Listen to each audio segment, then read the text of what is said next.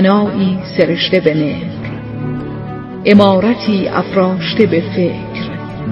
خانه آکنده از خیر.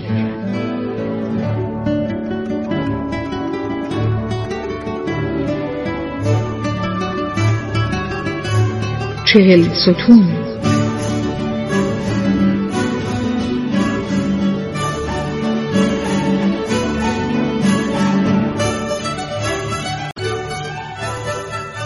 چهل گفتگو درباره مبانی سواد مالی و تدبیر معیشت خانواده.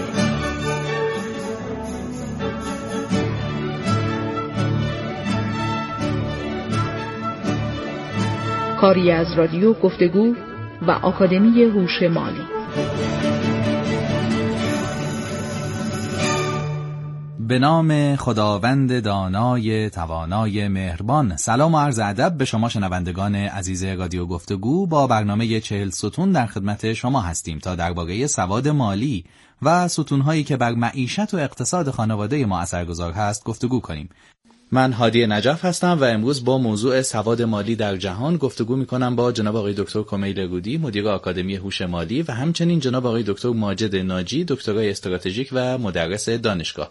از شما بزرگواران هم تقاضا می کنم در حین برنامه به ما پیامک بدید و بگید که به نظر شما بررسی تجربه های جهانی چقدر در بهبود وضعیت معیشت ما می‌تونه مؤثر باشه و پاسختون رو به شماره پیامک 3010 35 ارسال کنید و به قید قرعه برنده یک هدیه از طرف آکادمی هوش مالی بشید.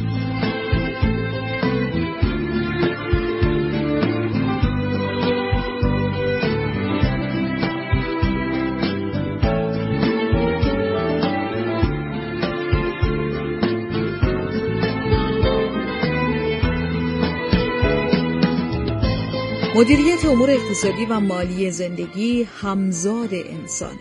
جور نبودن دخل و خرج فشارهای ناشی از قرض و بدهی چالش های کسب و کار و درآمدزایی هزار توی سرمایه گذاری ریسک ها و خطراتی که یک شبه می‌تونن تمام اندوخته های آدم رو نابود کنن همه و همه مسائلی مشترک بین مردم جهان هستند در طول تاریخ مردم تلاش کردند به شیوه بهتری اوضاع مالیشون رو سر و سامون بدن. رفتارهای مالی و مشکلات و راهکارها در داستانها و شعرها و ضرب ها نمود زیادی پیدا کرده. اما به مرور زمان و با ایجاد نهادهای رسمی آموزشی، آموزشهای سواد مالی به صورت مدون در اومدن. کشورهای زیادی در جهان سواد مالی رو در مدارس و دانشگاه ها و حتی در سازمان ها و محل های کار به مردم آموزش میدن. تجربه ارزشمند و بلند مدت که درس های زیادی میشه ازش گرفت. سواد مالی در جهان یکی از ستونهای اصلی چهل ستون سواد مالیه که به بررسی عملکرد کشورهای مختلف در حوزه سواد مالی و نتایج حاصل از اون می‌پردازه. چهل ستون مجموع گفتگوهای رادیو گفتگو با متخصصان حوزه های مختلف درباره سواد مالیه. به چهل ستون خوش اومدید.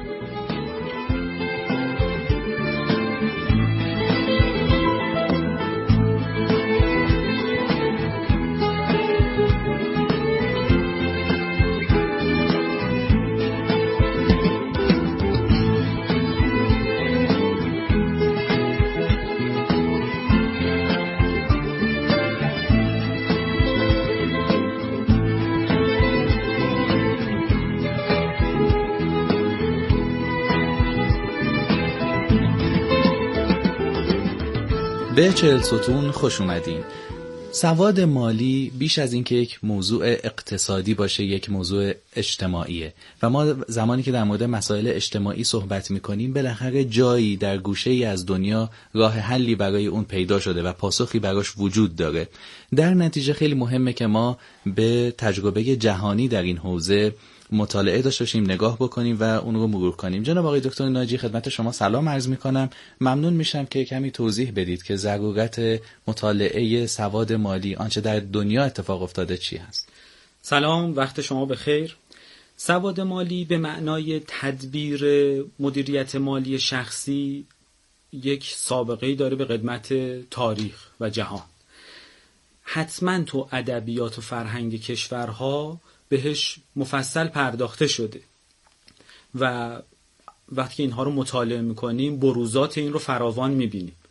اما بعضی موقع های انباشت خوبی روی یک دانشی صورت می‌گیره و به صورت خیلی منقه و دقیق در میاد. خیلی ممنونم. جناب آقای دکتر کومیل گودی خدمت شما سلام عرض می‌کنم. آیا وقتی داریم تجربه یک کشور دیگر رو حالا برای مثال همین آمریکا بررسی می‌کنیم لازم ساختارهای کلان ساختار حاکمیتیش نظام اقتصادیش اونا رو هم بدونیم یا نه؟ مقوله سواد مالی یک چیز کاربردی عمل کردیه و ما باید اونو بررسی کنیم. سلام خدمت شما جناب آقای دکتر ناجی. سواد مالی اتفاقا خیلی حاکمیتی نیست. سطح فرده یعنی اصلا کاری نداره که این حوزه اقتصاد و سیاست مداران چی کار دارن می‌کنن. یا چه سیاست ها و خط های اقتصادی وجود داره. میگه من مردمم رو باید توانمند بکنم و از توانمندی مردم منافعی به خود من هم برمیگرده. یعنی اون جامعه اون دانشگاهی میگه من به جای اینکه مثلا این درس رو بدم این نیاز رو از مردم برطرف می‌کنم. این چه ربطی مثلا به سیاست گذاری اقتصادی داره؟ یا اون ایستگاه رادیویی میگه من باید برنامه سازی بکنم. خب چرا موضوع من سواد مالی نباشه؟ اون نویسنده میگه من می‌خوام بنویسم. چرا موضوع نوشتن من سواد مالی نباشه؟ یعنی این تصمیم گیری ها که در کنار هم قرار می‌گیره و یک موج یا موجهایی رو تولید می‌کنه باعث میشه یک تفاوتی ایجاد بشه. و اون تفاوت حتی کشورهای دیگر هم بر برانگیخته می‌کنه که وارد عرصه سواد مالی بشن.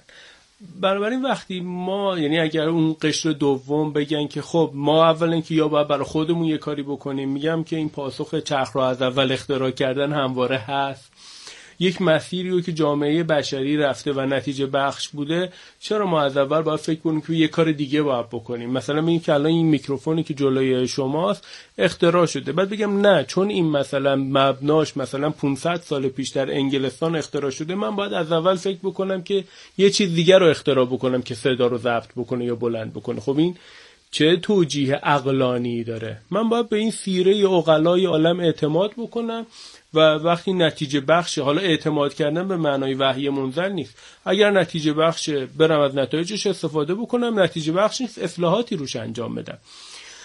و آنچه که توی سواد مالی تو دنیا اتفاق افتاده و پیشروش طبیعتا ایالات متحده بوده با این سابقه 250 ساله نشون میده که نتیجه بخش بوده که و قابل تقلیده و قابل الگو برداریه و چون در سطح فرده و اون در واقع جغرافیای سیاسی درش چندان مؤثر نیست خیلی ساده تر قابل الگو برداریه پس انداز کردن چیز خیلی عجیب و غریبی نیست. حالا مثلا من میگم که خب اونجا چون داشتن پس انداز و ترویج می‌کردن پس من نباید این کارو بکنم من باید یه کار دیگه بکنم.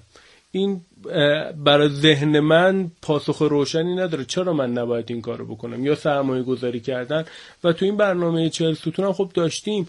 اینا هیچ تعارضی نداره و حتی گاهی با فرهنگ و دین ما هیچ تعارضاتی نداره و حتی گاهی معیداتی هم از دین و فرهنگ ما در موردش وجود داره. بله ممنونم از شما. در ادامه به تجربه کشورهای دیگه ای به خصوص در اروپا هم می‌پردازیم. یک بخشی رو بشنویم و برگردیم. در خدمت شما خواهیم بود. چهل ستون. فقر از یک در وارد خونه ما میشه ایمان از در دیگه خارج میشه. چهل ستون ستون های اقتصاد خانواده. یا من می‌خوام که همه خواسته های بچه رو برآورده بکنم. چیزی تو دل بچم نمونه. مثل باورای این مدلی خانواده ها ممکنه داشته باشن. هر هفته چهارشنبه ساعت ده از رادیو گفتگو. خیلی وقتا مشکلات معیشتی مخصوصا در شرایط اقتصادی فعلی باعث کار کردن اجباری بچه ها میشه. پیامک سی هزار ده سی و پنج. این میزان توجه به پول یا تعارض نداره با فرهنگ من با چیزایی که حتی توی دینمون توصیه شده؟ ما نمیگیم این سواد مالی اصل زندگیه بلکه میگیم به میزانی باید بهش بپردازیم که بتونه خدمت مناسبی به سایر حوزه های زندگیمون داشته باشه.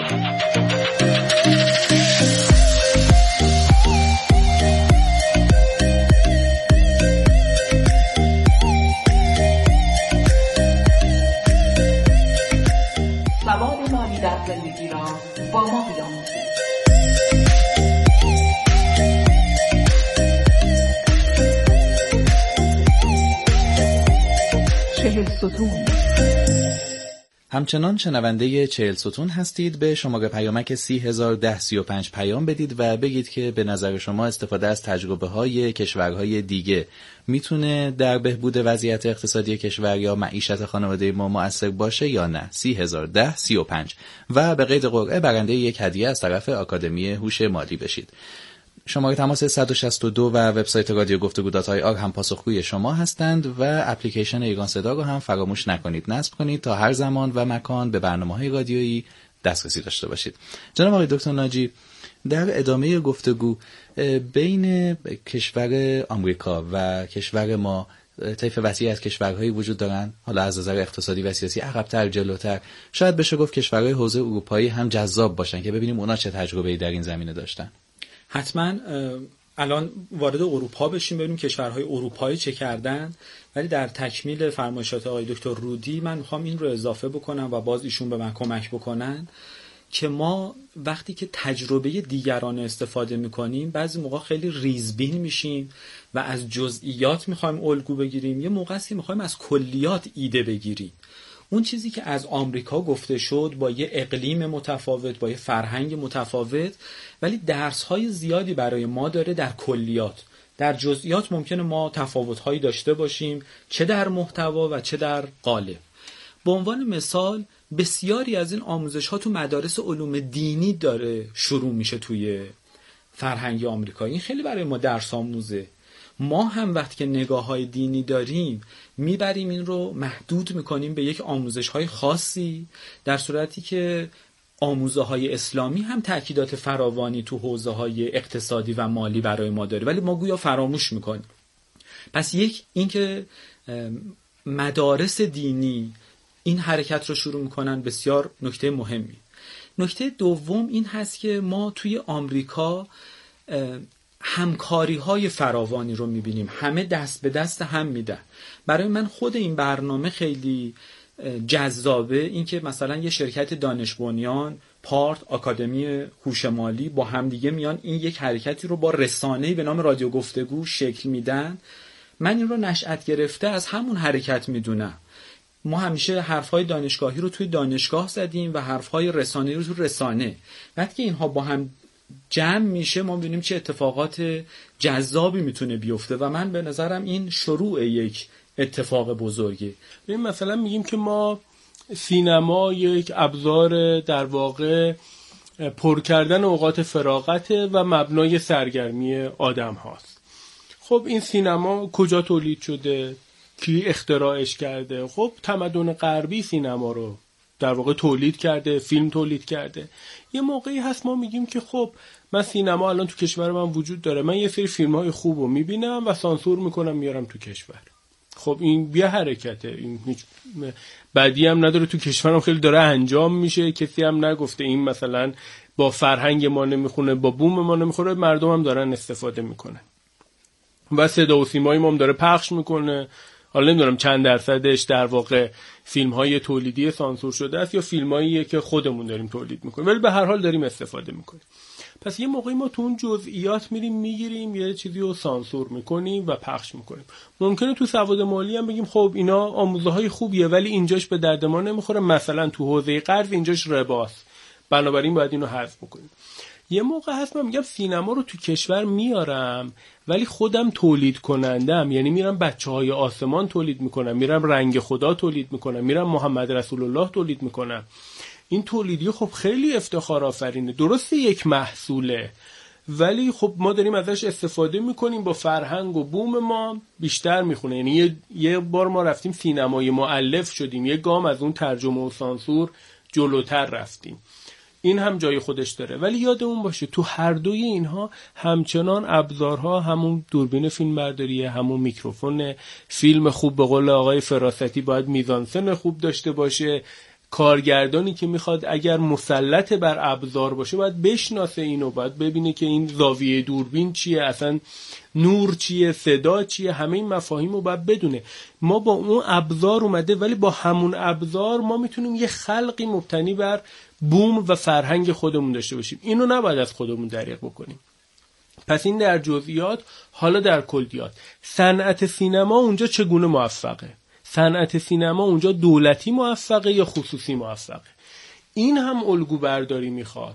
خب چرا ما یک سینمای وابسته مثلا به دولت مثلا داشته باشیم که یه سری آرمان های خاصی و مثلا می‌خواد توصیه کنه یا تولید بکنه بعد ناچار بشیم سراغ مثلا یه سینمایی وابسته داشته باشیم تعهد مثلا به گیشه نداشته باشیم. از اون ور اگر به گیشه متحد باشیم مثلا مخاطب و ارزش هامون رو از دست بدیم.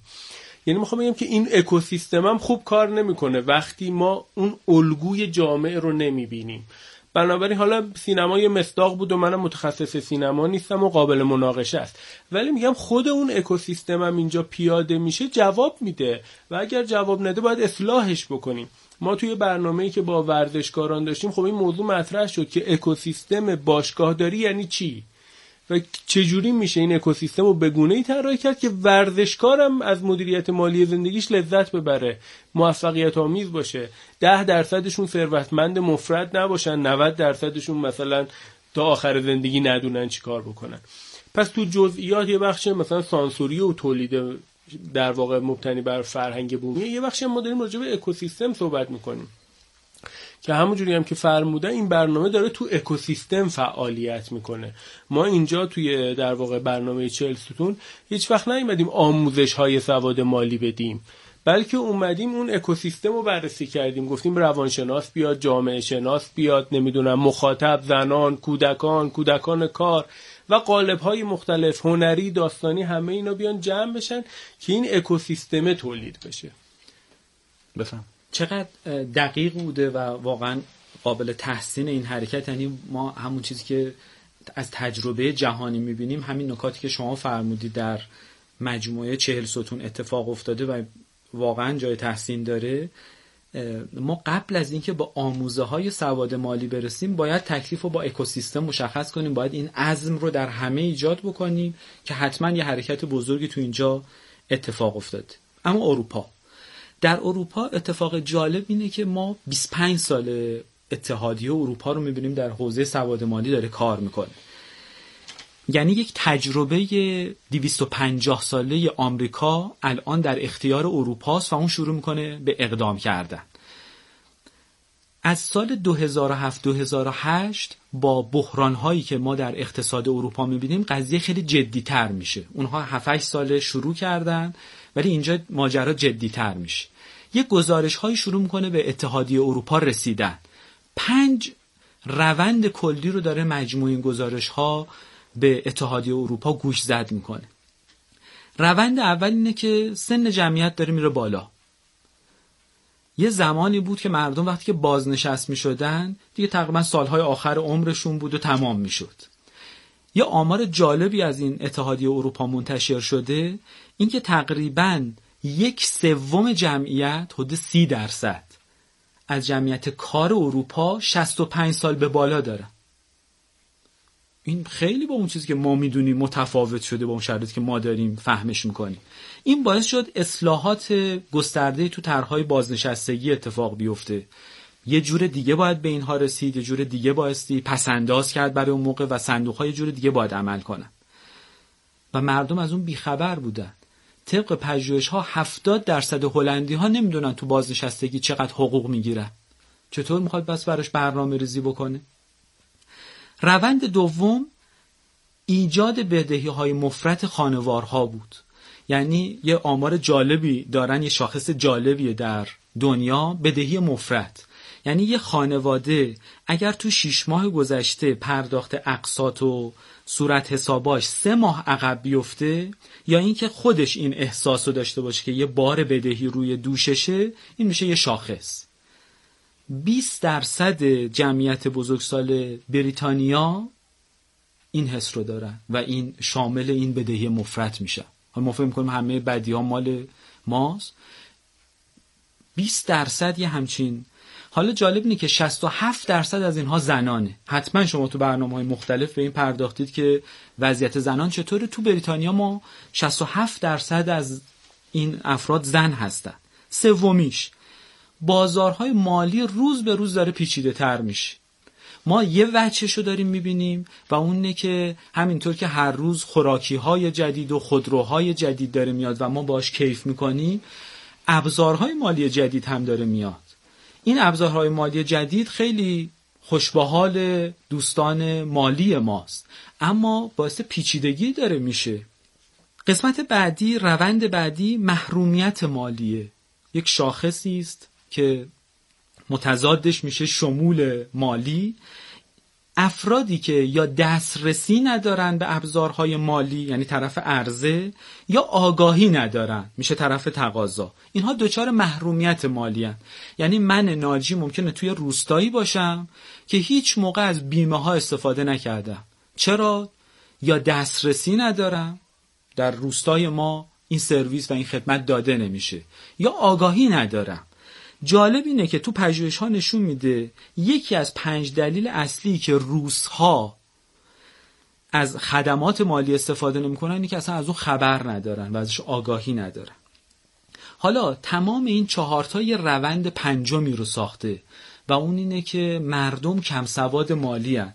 یعنی نمی‌دونه برای بازنشستگیش چه باید بکنه و چه اتفاقی میفته بدهیش زیاده و این متأثر از کمبود سواد مالیه پیچیدگی بازارهای مالی و محرومیت مالی.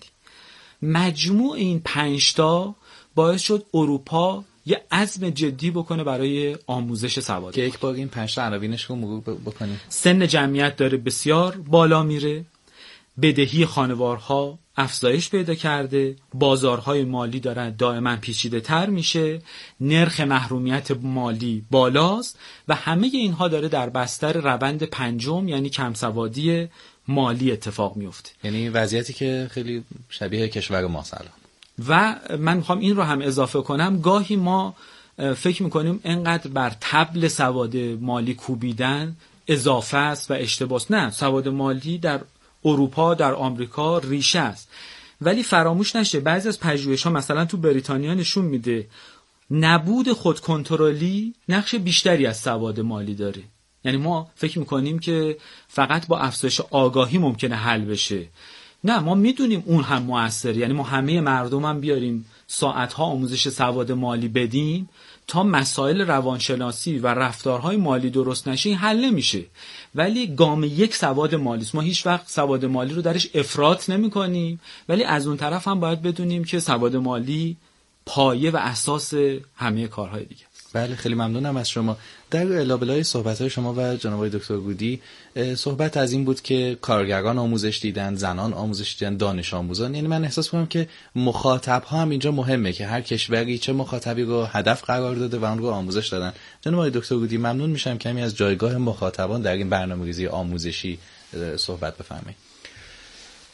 بله قبل از من یه نکته رو بگم. جالب تجربه آمریکا 250 سال میشه و اروپا 25 سال این کار انجام میده. حتما رو دوش ایالات متحده وایساده و امیدوارم که اگر ما رو دوش اون دوتا وایسیم ظرف 10 12 سال بتونیم نتایج خوبی تو کشور بگیریم. اما برگردم به سوال شما درباره در واقع مخاطبان.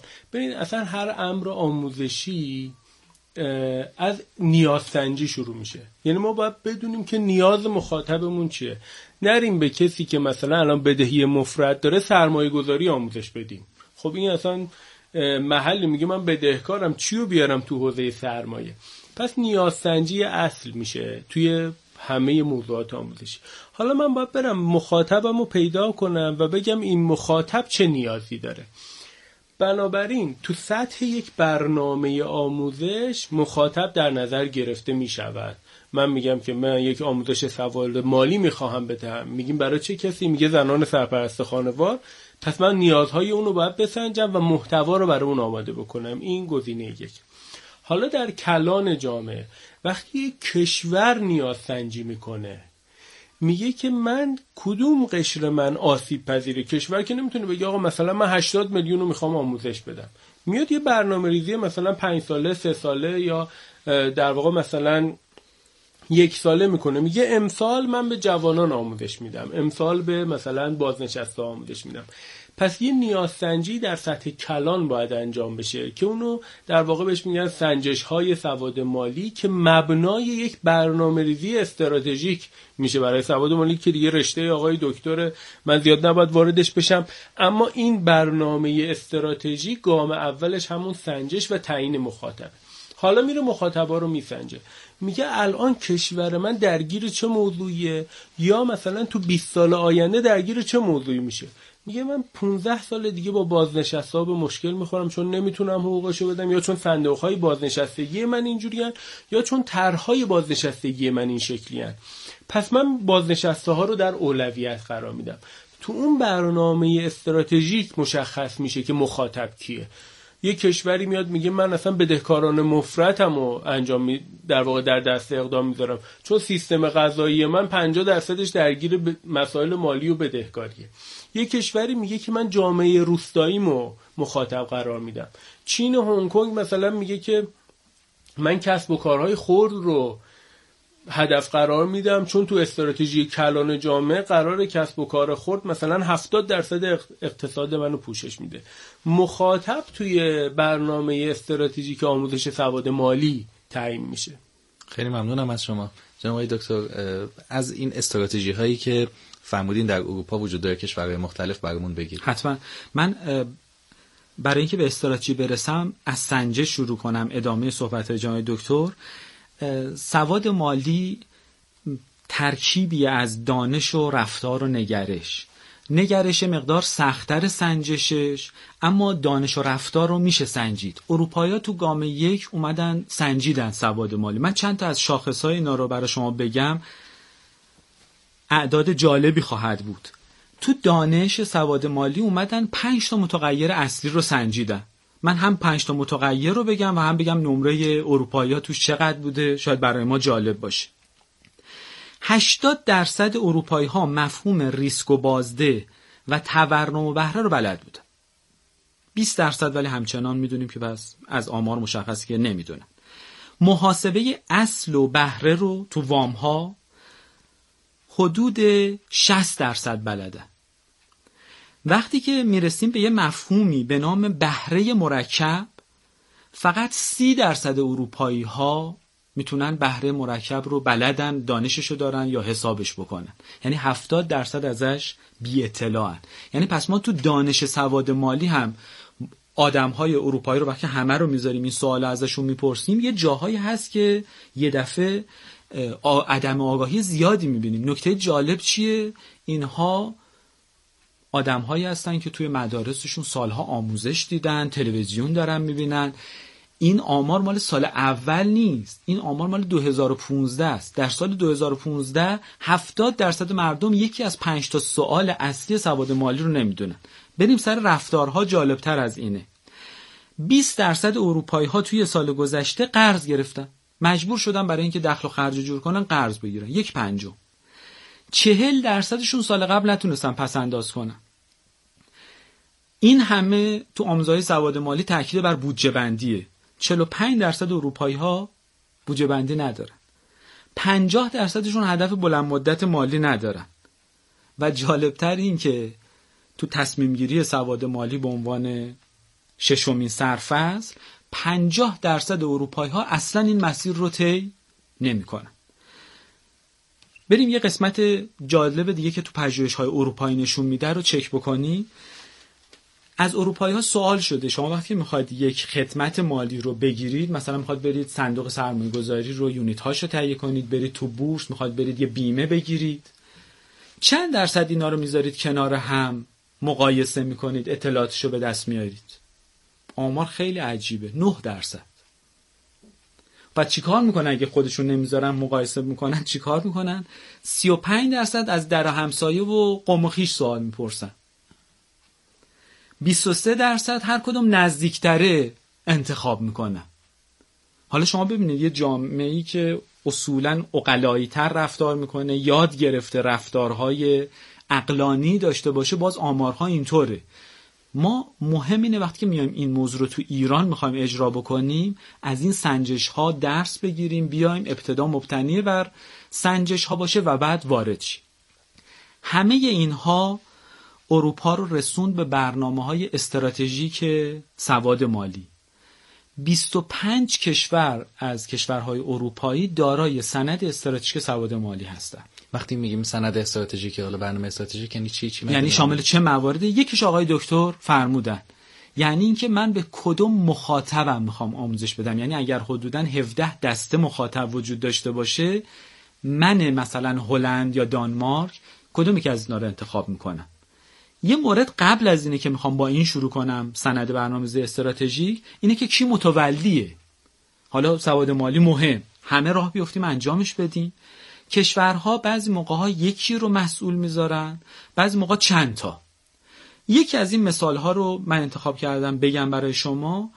هلند اومده وزارت اقتصاد رو گذاشته بازیگر اصلی.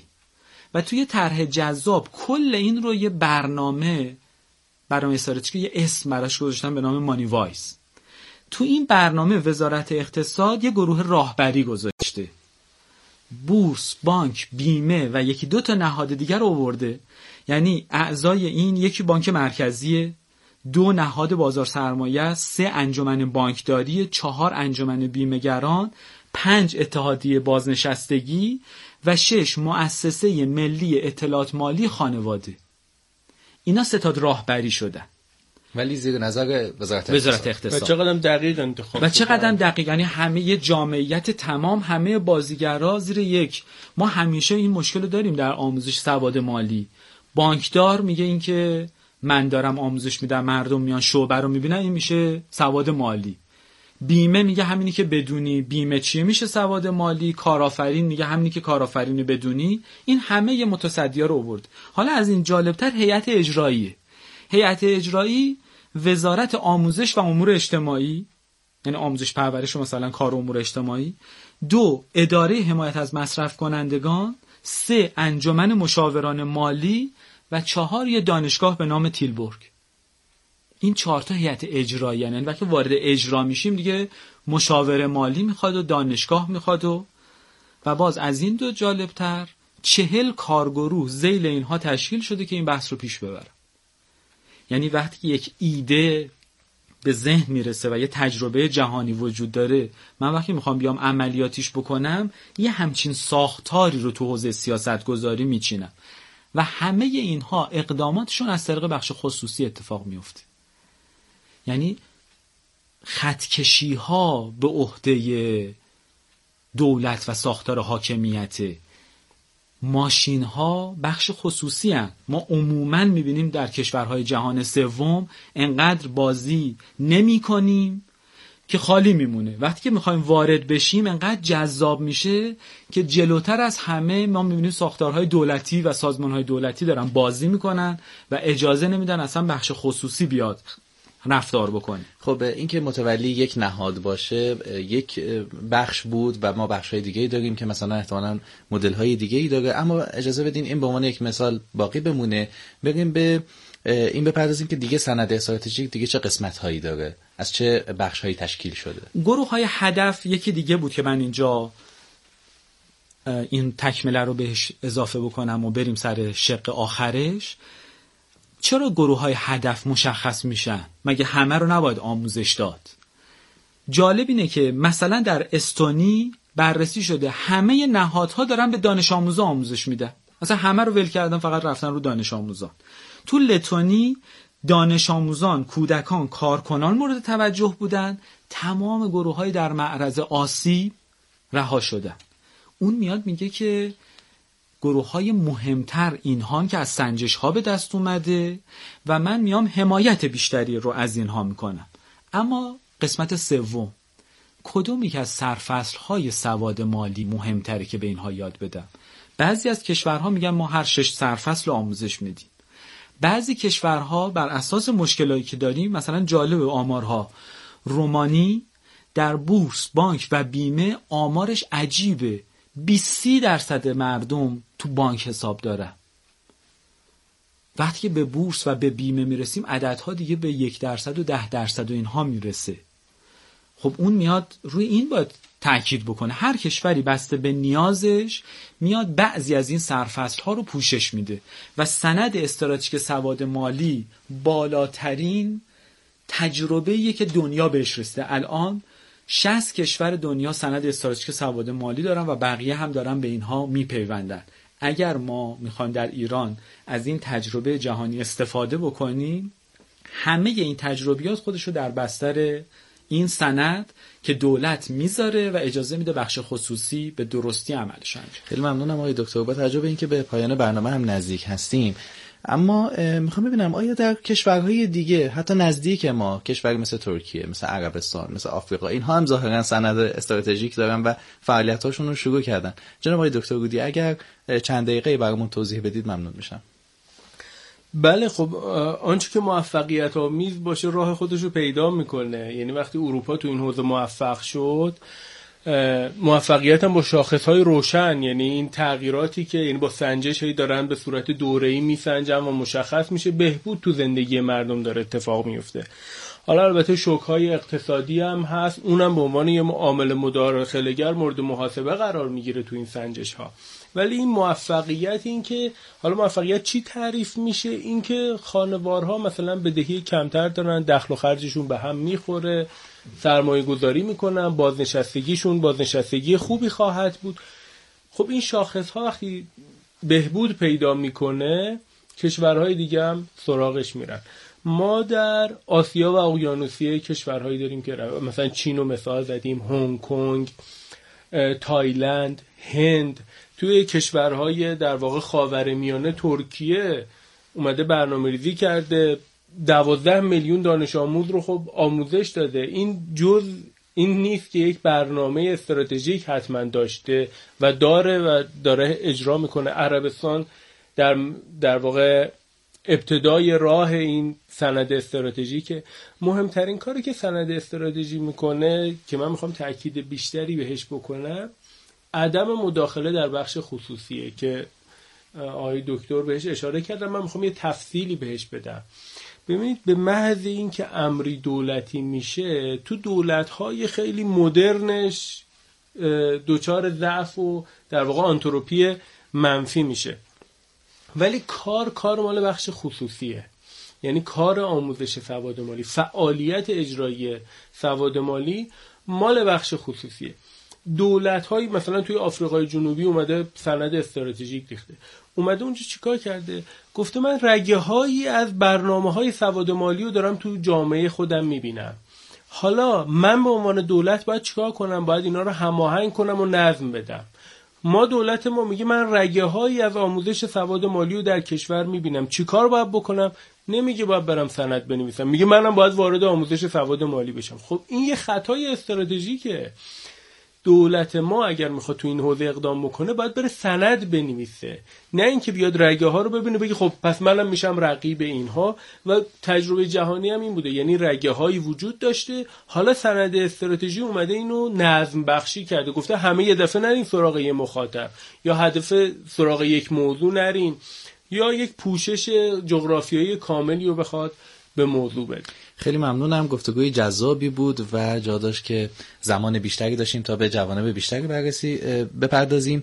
به پایان برنامه چهل ستون رسیدیم. در این قسمت گفتگو کردیم درباره سواد مالی در جهان. از جناب دکتر کمیل گودی و جناب دکتر ماجد ناجی ممنونم که در این برنامه حضور داشتند. این برنامه توسط گروه اقتصاد رادیو گفتگو با حمایت علمی آکادمی هوش مالی تهیه شده. من هادی نجف به اتفاق سایر همکارانم تهیه کننده خانم آقازاده صدا بردار خانم آقایی پور و همکار هماهنگیمون خانم محسنزاده از شما شنونده های عزیز چهل ستون خدافزی می‌کنیم.